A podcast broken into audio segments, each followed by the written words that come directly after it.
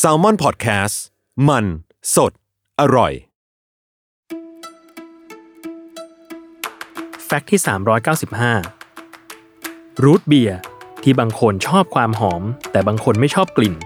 แท้จริงจุดเริ่มต้นของเครื่องดื่มชนิดนี้ ไม่ได้ผลิตเป็นเครื่องดื่มเพื่อกินเล่น แต่มันถูกผลิตขึ้นเป็นยาน้ำที่ใช้ในการรักษา โดยมีส่วนผสมหลักคือดอกแดนดิไลออน เปลือกไม้เบิร์ช รากแซสซาฟรัส และรากซาซาพาริลลานำมาต้มให้เข้ากัน เป็นน้ำสมุนไพรรสขม ภายใต้ชื่อเรียก root tea ที่ในยุคล่าอาณานิคมช่วงหนึ่งเคลมว่ารักษาได้ทุกโรค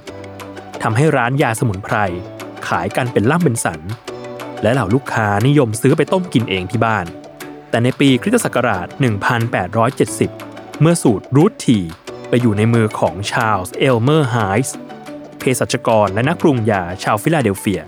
เขากลับแต่งเสริมเติมสารอย่างน้ำตาล ยีสต์และเพิ่มสมุนไพรบางตัวลงไป กลายเป็น root tea สีสวยคล้ายเบียร์ที่รสชาติยังแย่อยู่ เขาเลยปรับสูตรใหม่อีกครั้ง โดยการเติมน้ำโซดา และน้ำมันระกำหรือ wintergreen oil ลงไปทำให้เครื่องดื่มซ่าและละมุนขึ้น กลายเป็นรูทเบียร์สูตร original ที่ได้กินกันในปัจจุบันนั่นเอง